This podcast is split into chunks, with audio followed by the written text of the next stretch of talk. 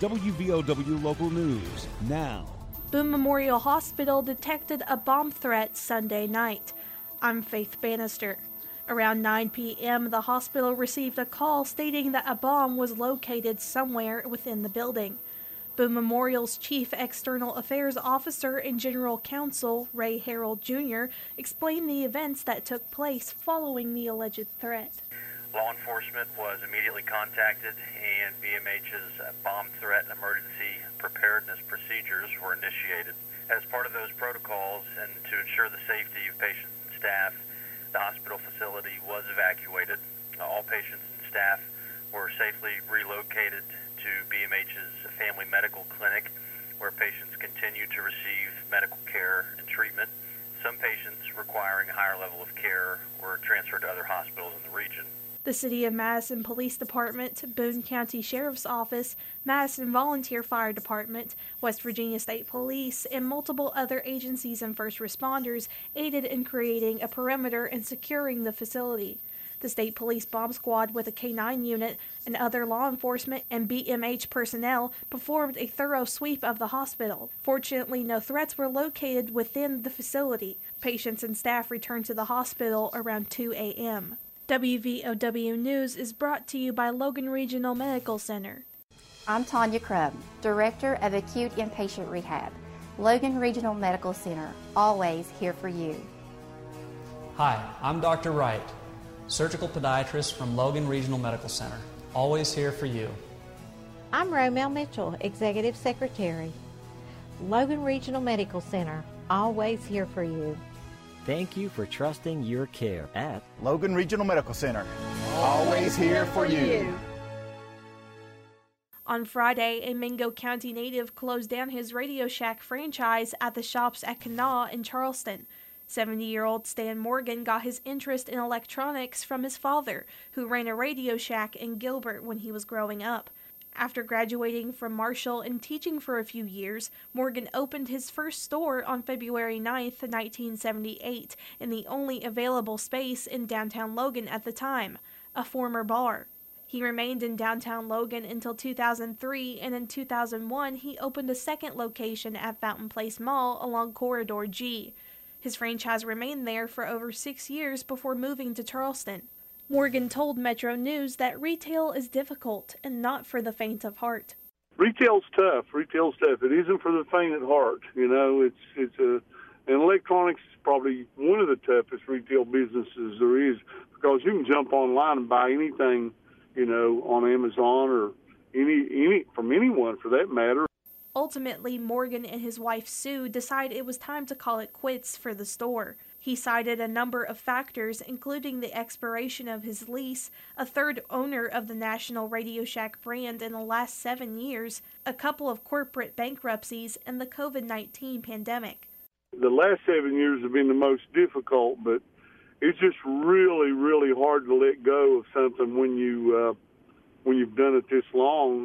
Since moving the store to Charleston, Stan and his wife have been making the two and a half round trip to and from their home in Logan almost every day, which has certainly taken its toll.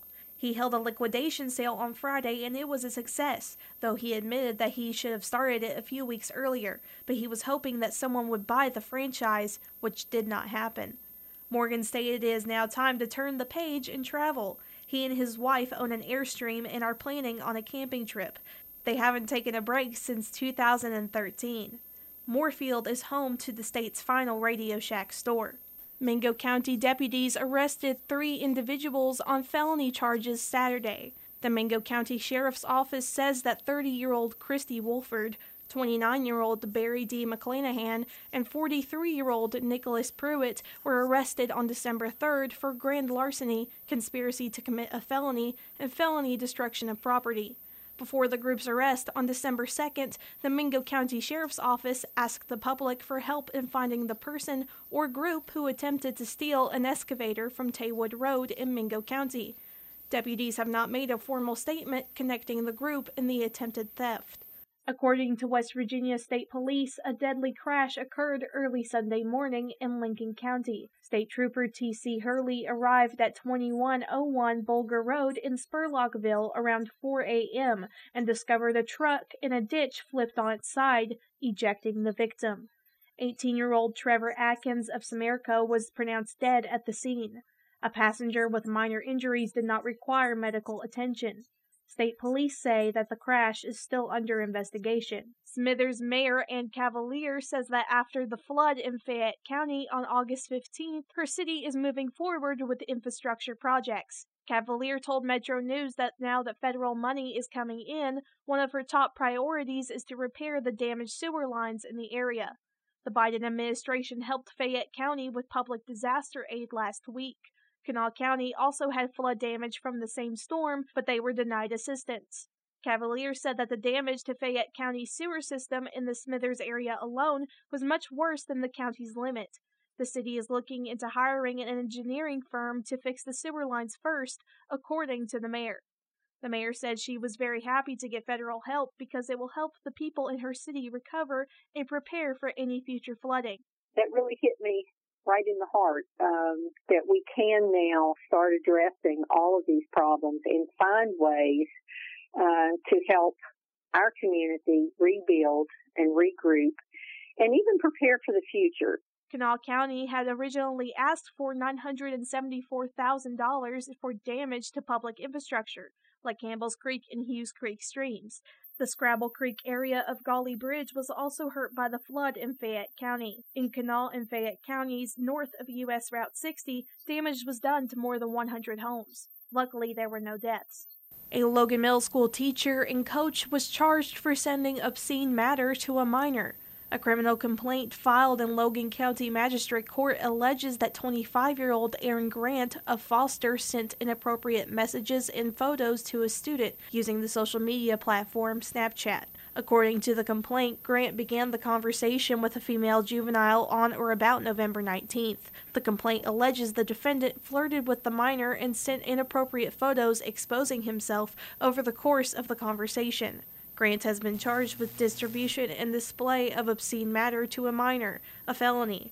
Grant is a physical education teacher at Logan Middle School and coached the basketball team, according to police. Get local news on demand at WVOWradio.com or on your smart device. This is WVOW Logan. Here's the Coalfields forecast from the Storm Tracker 13 Weather Center. We saw some drier weather to start off our work week, and well, that's expected to change once we start getting into the evening hours. High temperatures for today were pretty comfortable, much warmer than yesterday in the mid 50s, and we're expected to continue to warm up as we move towards the middle of the week, and plenty of rain showers will start to move in primarily during the evening and overnight hours. We expect to see rain pretty much all day Tuesday, and that rain is going to continue throughout the work week. I'm Storm Tracker 13, meteorologist Chris Knoll. Listen throughout the day or click on tristateupdate.com for more weather information from the Storm Tracker 13 Weather Center.